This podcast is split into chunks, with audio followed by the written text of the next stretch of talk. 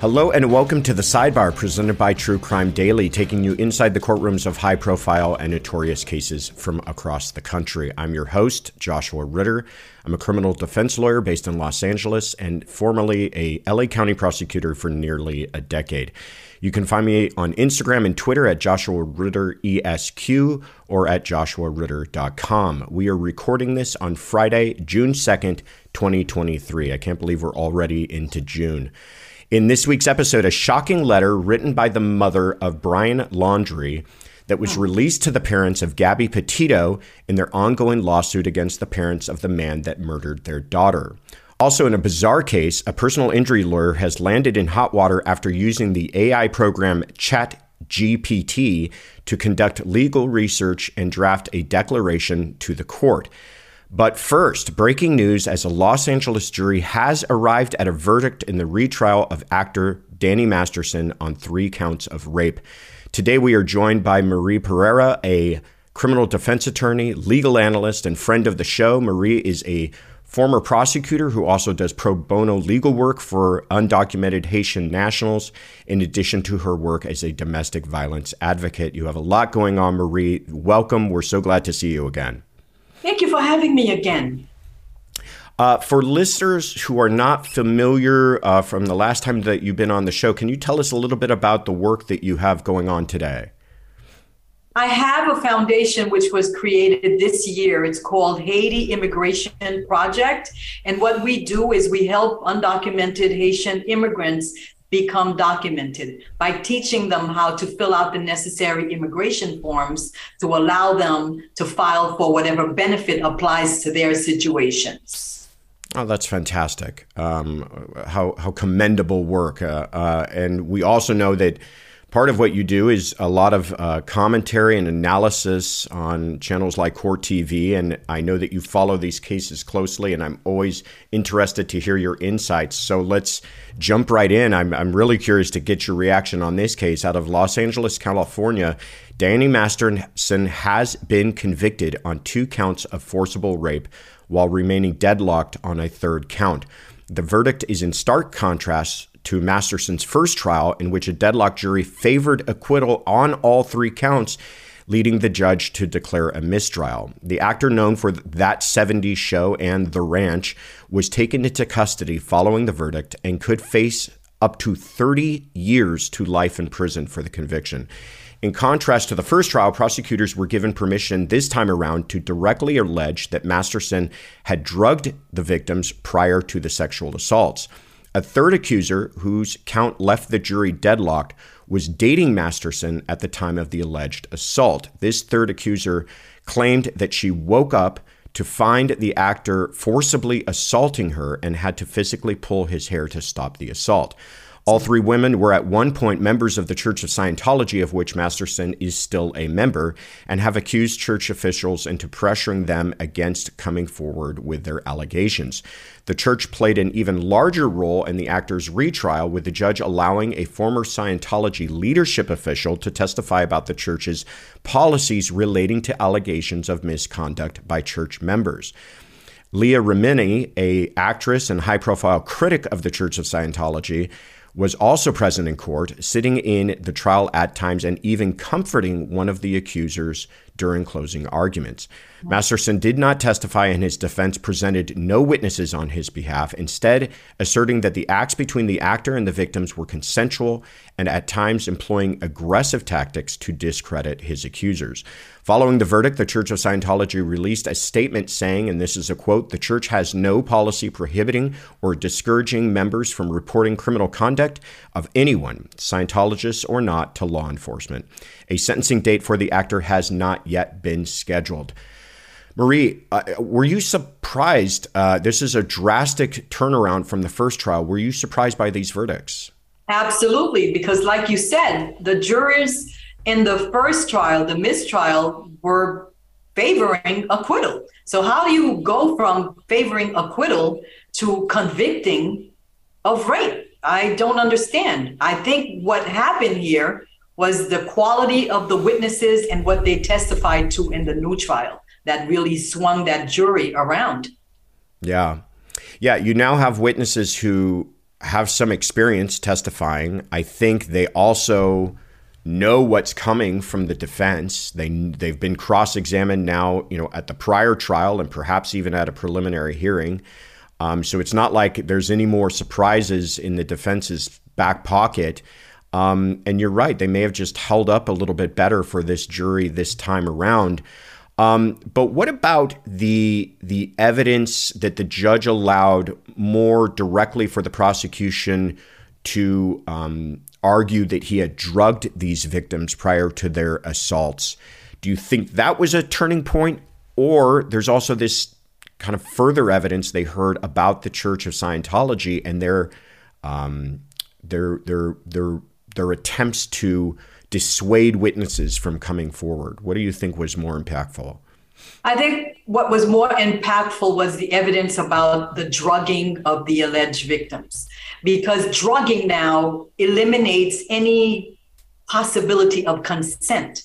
Because when the person is drugged, how can they validly give legal consent to be engaged in a sexual act with you? The person is drugged up, mentally impaired, physically impaired, and that gives you power over that person. So it sort of eliminates the option of consent. And that, I think, is what turned it around for the prosecutors and catastrophically affected the defendant. Yeah.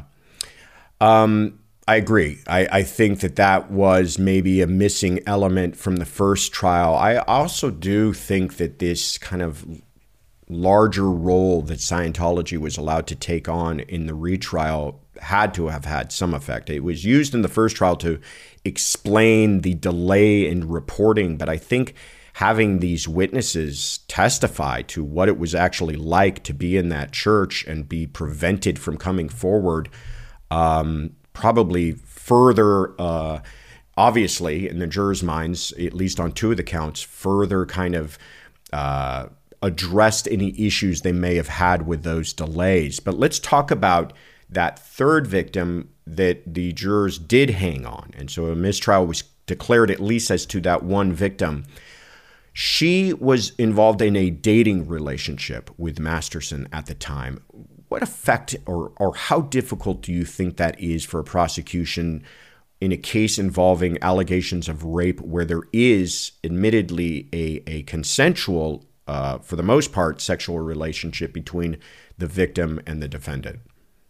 I think it's difficult because once you have a couple who've had sex before and there's been prior consent, it's hard to gauge whether or not this time around it was a rape with zero consent. I think at some points when there is a relationship, there's a meshing and a merging. It depends on, you know, what happened between the couples. Did she like it forcefully or did she not? It creates a situation where it muddies the waters, where you don't know where consent ended, began, or continued. And that's what hurt that third victim. Yeah, I think you're absolutely right. I think what jurors do in these cases is they start to place themselves in the mindset or position of the alleged victims. And they say to themselves, one, you know, when you're talking about a delay in reporting, they say, listen, if somebody raped me, I'd be calling 911 that evening, or I'd be at the police station the very next day. And that's not always true. And it's sometimes difficult to explain to jurors to a reason for that or an understanding for that. Add to that, now you have a victim who may have stayed in a relationship with him or may have had a prior relationship with him, but is claiming that in this one instance, it was a sexual assault and was without consent. I think, again, they place themselves in the minds of that person and they say, I don't think I would have behaved that way, in spite of testimony explaining it, or even in spite of, you know, sometimes experts explaining how these things can continue on even after somebody has been attacked.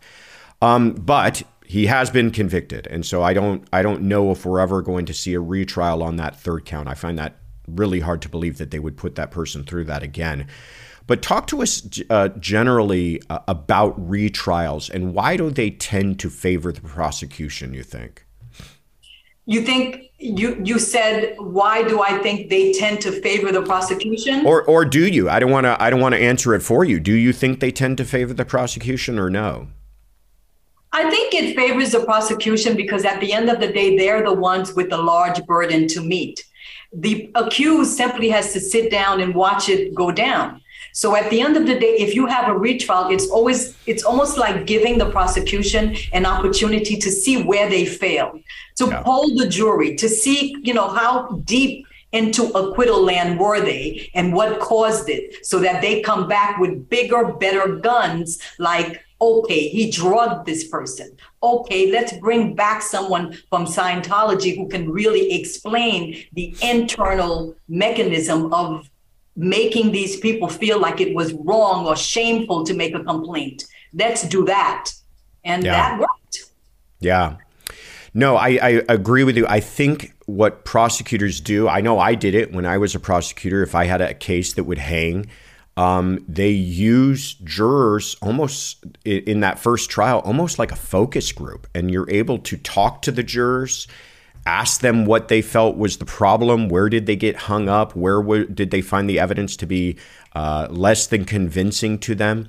And also they've now been able to see what the defense is going to do. And many times the defense only has so many gotcha moments. And so if you've already used that on the first trial, you're not going to catch that witness again on the second trial. And in fact, a good prosecutor might even address whatever were the issues on cross on direct the second time around and take the sting away from whatever the defense was about to do. So I know anecdotally, and I think there's statistics to prove this out, that it usually does favor the prosecution when they have a retrial, which is obviously the case here. Now, they haven't sentenced him yet. I know from experience that the sentencing laws concerning sex crimes in California are especially onerous. In cases like this, the judge may be statutorily required to stack the sentences, meaning that she cannot run the time concurrently for each of the victims, that they would have to be done consecutively. And that there adds a life exposure, meaning that it's not a determinative sentence, meaning he would be granted parole at a certain period, but he could potentially spend longer than what we've been hearing about, 30 years in prison. And that's why they call it 30 to life. But I'm not asking you to kind of read the tea leaves here, but do you think this is the type of case where you could see a judge max him out, as it were, on the time? I think it is, especially in this climate of Me Too and justice for women and domestic violence, zero tolerance. I think he may face the maximum, which is why his wife completely broke down in court, because I know she didn't see it coming. I think he may, especially he's been out on bail. So he has not even to say time served or anything like that going for him. It's going to start from zero to prison, period. That's a problem. That's very true. Yeah. Well, we will keep an eye on it to obviously report on what that sentence is. But yes, it's an existential moment for him, and hopefully bringing some comfort to the victims. Hi, this is Amy Poehler here to tell you about a new improvised show from Paper Kite Podcasts, the team that brought you Say More with Dr. Sheila. Check out our new parody podcast, Women Talking About Murder. It's a show about women talking about murder. Every episode features special guests, twists, turns, and the mystery of a missing co-host. Available on the Odyssey app or wherever you get your podcasts. Let's turn now to Sarasota County, Florida, where a judge has ruled that the parents of Brian Laundrie must turn over a letter authored by Brian's mother, Roberta Laundrie, which makes reference to disposing of a body and breaking her son out of jail. Brian Laundrie was the fiancé of Gabby Petito, who he confessed to killing in a notebook that was discovered after Laundrie took his own life. The couple had been on a cross-country road trip that culminated in Petito's disappearance, before her remains were found in the Bridger-Teton National Forest in Wyoming. Following Gabby's murder and Brian's suicide, the parents of Petito filed a lawsuit against the Laundries alleging the infliction of emotional distress, claiming the Laundries intentionally withheld information regarding their daughter's murder. The undated letter, which was placed in an envelope marked with the words "burn after reading," was discovered in Laundrie's backpack near his body after he died of a self-inflicted gunshot wound. Petito's parents were given a copy of the letter after a judge ruled that the contents could be relevant to their civil suit. The letter is now publicly available. It reads in part, and this is a quote, "I just want you to remember, I will always love you, and I will always and you will always love me. You are my boy. Nothing can make me stop loving you." Roberta Laundrie goes on to profess the depths that she would go for her son, writing, "If you're in jail, I will bake a cake with a file in it. If you need to dispose of a body, I will show up with a shovel and a garbage bag." The Laundries have maintained that the letter had nothing to do with Gabby, claiming the letter was written before the couple left on the cross-country trip. Interestingly, the judge has not yet ruled on the admissibility of the letter.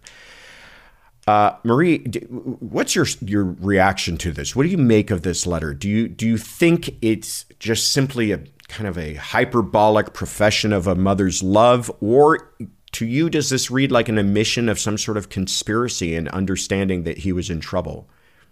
I think it reads like consciousness of guilt, because if you were just sending your son a love note from his mom, why would you say burn it after? What would be wrong with someone reading it? It's because it contains information that is damning to you, that shows that you knew he did something wrong, and you were basically saying to him, I'm your ride or die. I'm your mom. There is nothing that I wouldn't do for you.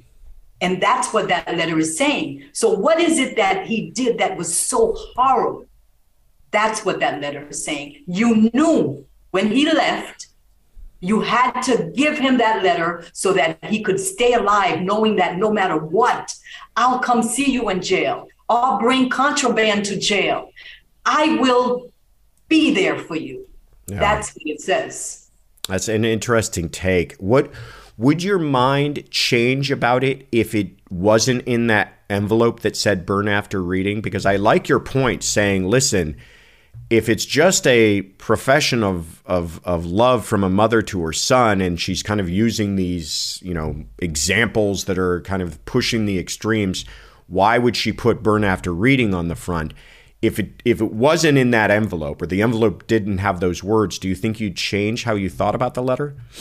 I may have. The burn after reading implies that this is something that you need to take to your grave. We'll both have to take this to our grave. Why? Because it's wrong. I know what I'm implying is wrong. I know I'm telling you. I know what you did. Tell me where the body is. I'm coming with the shovel. That's what it's saying. Yeah. It's funny because I like that point that you make, because I was thinking about it more about, because the letter goes on to talk about things like I'd fly to the moon for you and just, kind of all these examples of something that you might say to someone to just, let them know how much they mean to you. But it does take on a bit of a more sinister element with that idea that she put burn after reading on it, especially that it was found in his belongings, too, that it was a letter that he brought with him when he knew he was hiking out into the middle of the swamp to take his own life. Talk to us, though, about the admissibility of this, because the issue is going to come down to, is this letter, the judge will do a weighing test, right? Is this letter more probative than prejudicial or the other way around? And could you explain that for listeners, what we're talking about? Well, when a judge is making a decision on whether or not to let evidence in, first they look at relevance, okay? And this is definitely relevant to the case, because Gabby Petito's family is claiming that Laundrie's family knew that she was dead. They knew he did it. Meanwhile, they left the family in agony, wondering where she was and even wishing that they find her safely when they knew she was dead, okay? So it's definitely relevant to what they're accusing and alleging against Laundrie's family. Now, we talk about probative value. Is it probative to prove the plaintiff's case against the defendant without making it look like it's extremely prejudicial and making the jurors be unable to come to a fair finding? That's what the judge is faced with. I think in this situation, I said defendant because, you know, we're used to the world of defendants, but it's more like a plaintiff and a respondent, right? So the judge is going to have to weigh and balance. But I think at the end of the day, the judge is going to find that it's more probative and not as prejudicial. And they should let it in because it comes to the crux of the case. Does that letter show that they knew she was dead and they pretended she wasn't to protect their son at the expense of Petito's family? I think the answer is going to be yes. The probative value outweighs the prejudicial value because it is so relevant to the claim of intentional infliction of emotional distress in a reckless manner, intentional or negligent. It's probative and it has to be let in. Yeah. Yeah, you may be right. Lots of times I've seen judges in these situations, they kind of fall back on this idea of, well, it goes to the weight, not the admissibility, meaning I'm going to allow it in, but you can go ahead and argue to the jury all you want that it's not discussing their knowledge of an understanding that he had already, you know, taken this poor girl's life, that, you know, and they can argue what they want and leave it up to the jury to decide what weight to give it. But I'm not going to decide that it's inadmissible. You may be very right. I think the Laundries are obviously going to pound their fists about this, saying that, you know, all the jury is going to do is single out that one sentence about burying a body and ignore everything else in the letter. But to your point, maybe that's exactly the point of this and why it is probative. But we shall see. Again, we're going to wait on that ruling if this ever even makes itself to see the light of day in a courtroom. Finally, we turn to New York, where a personal injury lawyer is now facing legal sanctions over the citation of false cases in a ChatGPT-assisted court filing. The debacle began when a prestigious New York law firm filed a lawsuit against the Colombian airline Avianca, alleging damages that resulted from being struck in the knee by a metal serving cart while flying on the airline. As is customary in many personal injury cases, attorneys for the airline filed a motion to dismiss the case, arguing an expiration of the statute of limitations. In a filing opposing the dismissal of that suit, the plaintiff's attorney issued a brief citing half a dozen different court cases which allegedly supported legal precedent supporting their lawsuit and why it should continue. However, after extensive, or maybe not all that extensive, legal research, none of the cases referenced in the motion could be found by the airline's attorneys. This led to the discovery that the cases referenced were actually manufactured by the AI text generative tool ChatGPT. Stephen Schwartz, one of the lawyers representing the plaintiff, admitted to using ChatGPT while drafting the documents. Schwartz claimed that he hadn't used the program before and wasn't aware that the legal research provided could be false. While Schwartz has maintained it was never his intention to deceive, he will appear in a Manhattan court next week to face possible sanctions. First of all, you got to laugh, Marie. I mean, it's just kind of whenever you feel like you've heard as ridiculous as things can get in this world that we both live in, here's something more to shock you. But what do you think this is? Is this a serious ethical violation, or is it just kind of a corner-cutting oversight on the part of this attorney? How do you fall on it? I think it's a corner-cutting oversight, and I don't think it's an ethical violation because at the end of the day, he did research, okay? Even if he had Googled or gone to a popular law research site, what he failed to do is he failed to go back and look at the cases to see if they were pertinent. Because had he done that, he would have discovered the cases never even existed.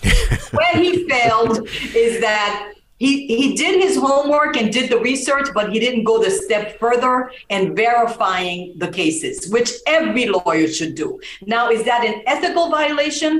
I would argue no. Is it a violation that really could make him lose his job? Because this is extremely embarrassing and a big LOL moment, and I will add an LMMAO to it, because, I mean, that's enough. I feel like that should be punishment enough for him. He shouldn't have to face an ethical violation because that's really very serious. It's just that he's messy. He's not thorough. And maybe he's not deserving a job at this prestigious law firm because he cuts corners and he caused extreme embarrassment for this law firm. And that should be enough. He's suffered enough.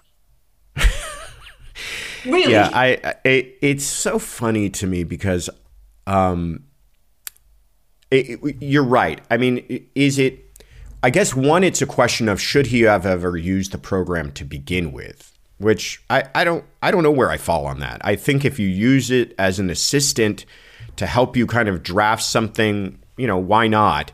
As long as, though, you're going back through what it is written and making sure that it's all legal and makes the correct arguments, one, but then two, if you're going to cite to case law, you would think the bare minimum would be make sure those cases actually exist.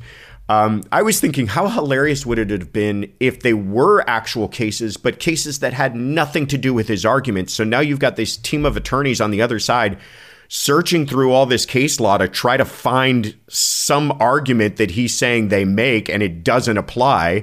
I don't know what would be more embarrassing for him, but it does seem to me like this could have easily been avoided had he just had, have a law clerk, have a paralegal go through and just site check everything that leaves your door to make sure that you're at the bare minimum, those cases do in fact exist.